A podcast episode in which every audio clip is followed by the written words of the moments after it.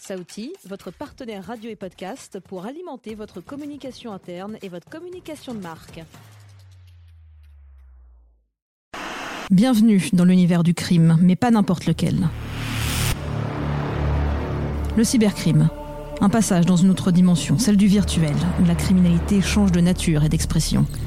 3W, le premier podcast à vous faire entrer dans ce monde mystérieux, où se croisent des trafiquants, des mafieux, des pirates et des cybercriminels d'État. Un monde où les nouvelles technologies sont les nouvelles armes d'une guerre qu'on ne voit pas toujours. Et méfions-nous. Elles sont chaque fois plus puissantes, plus subtiles, et sévissent là où on s'y attend le moins. Mais tâchons de revenir au tout début de cette histoire pour comprendre quel est ce monde dont on s'apprête à franchir les frontières. Je suis actuellement au 45e étage de la tour Montparnasse à Paris et la vue est imprenable sur la capitale. Je viens ici pour rencontrer le général Vatinogoire, ancien inspecteur général des armées gendarmerie. C'est lui qui en 2005 a animé un groupe de travail qui a contribué à la rédaction du rapport de Thierry Breton sur la cybercriminalité. Le général qui a également fondé il y a 11 ans le FIC, Forum international de la cybersécurité. C'est dire si le sujet est central. Bonjour général.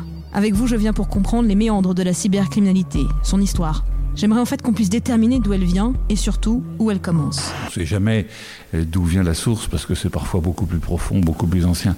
À partir du moment où on a commencé à avoir des systèmes connectés, interconnectés, les individus ont commencé à se dire qu'il était intéressant de profiter, d'exploiter euh, éventuellement les fragilités de ces systèmes.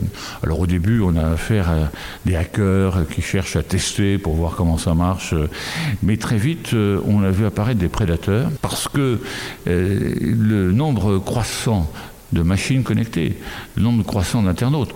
Euh, pensez qu'en 1969, il y avait 4 machines connectées dans le monde. Euh, là, on doit atteindre plus de 50 milliards.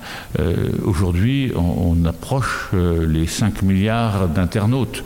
ça veut dire aussi 5 milliards de victimes potentielles. Donc, plus le système se développe, plus le prédateur se dit, mais est-ce que ce ne serait pas une opportunité pour moi d'aller commettre euh, des infractions dans l'espace numérique? J'en tirerais un profit élevé avec un risque pénal faible.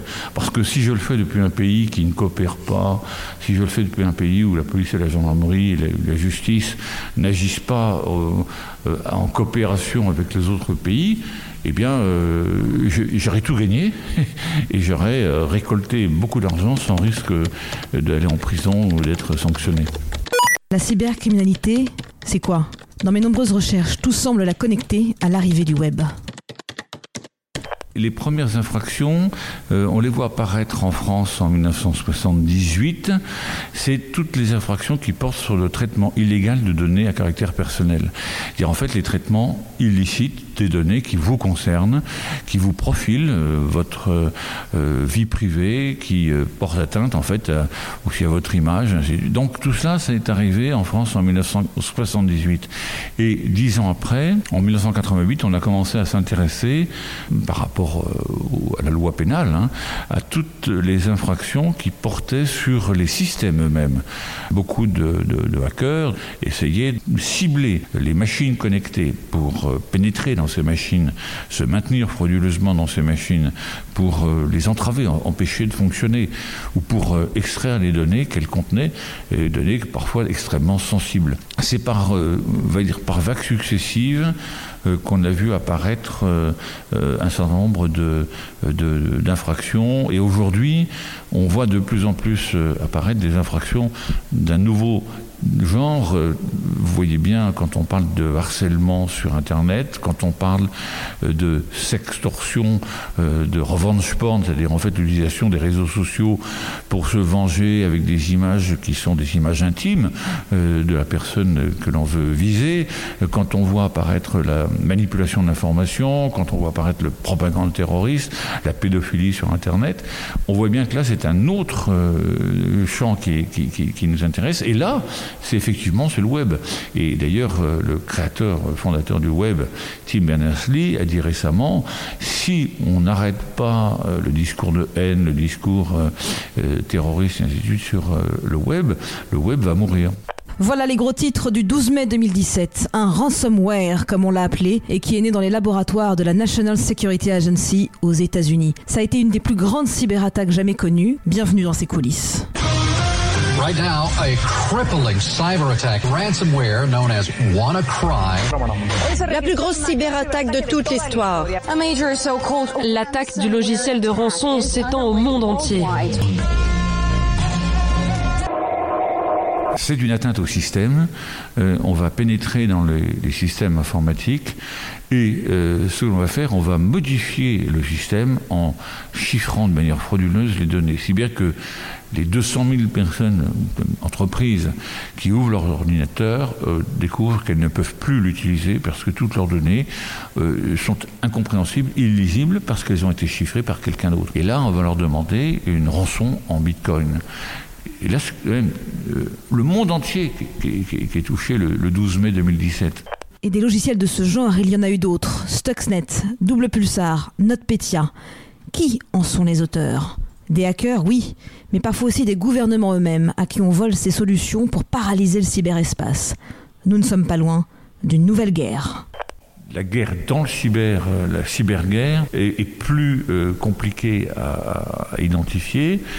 Pourquoi? Parce que d'abord, on vous demande, pour qu'on reconnaisse la guerre, qu'il y ait des dégâts euh, humains et matériels au moins égaux à ceux qui existent dans le monde réel.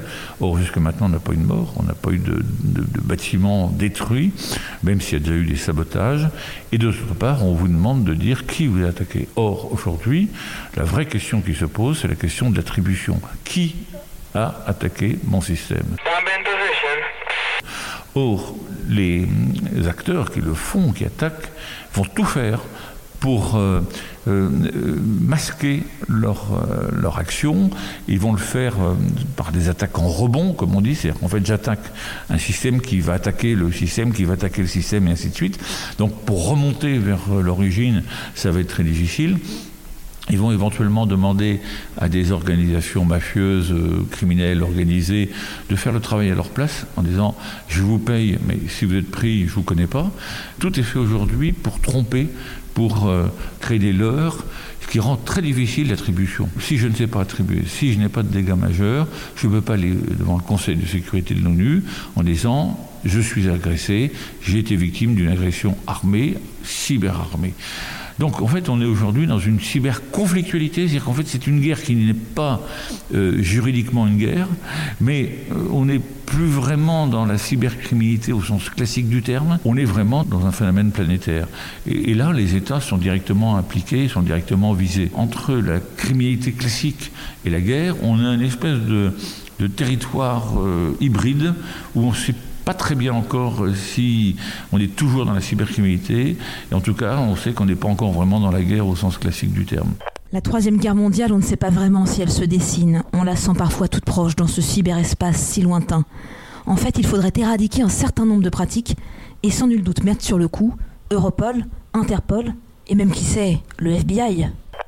Bah, Je crois que euh, euh, il faut être à la fois euh, réaliste en disant bon, je vais avoir affaire à, des équipes structurées qui peuvent porter atteinte à mes données, à mes systèmes, et, donc il y a des enjeux, des, risques majeurs, des cybermenaces, et puis en même temps être extrêmement optimiste pour en disant eh bien cet espace numérique que nous créons, que nous sommes les seuls à créer cet espace.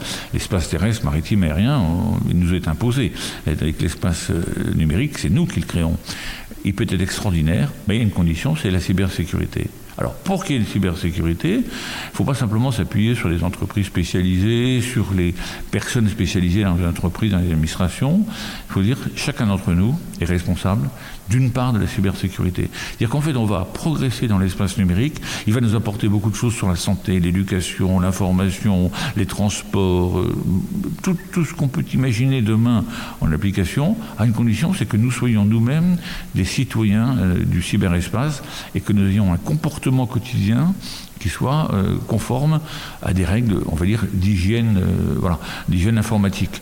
On vous demande simplement de ne pas faire n'importe quoi et d'être habitué à des gestes simples, quotidiens, euh, des gestes qui portent sur euh, les, les- les mots de passe, qui portent sur euh, la manière d'allumer, euh, laisser allumer son, ordinateur alors qu'on ne s'en sert pas, euh, tout- toute une série d'a- d'actions qui font qu'à un moment donné, on peut dire, si tout le monde s'y met, on aura au moins résolu 85% du problème. Message reçu. C'est la fin de 3W, votre émission sur la cybercriminalité.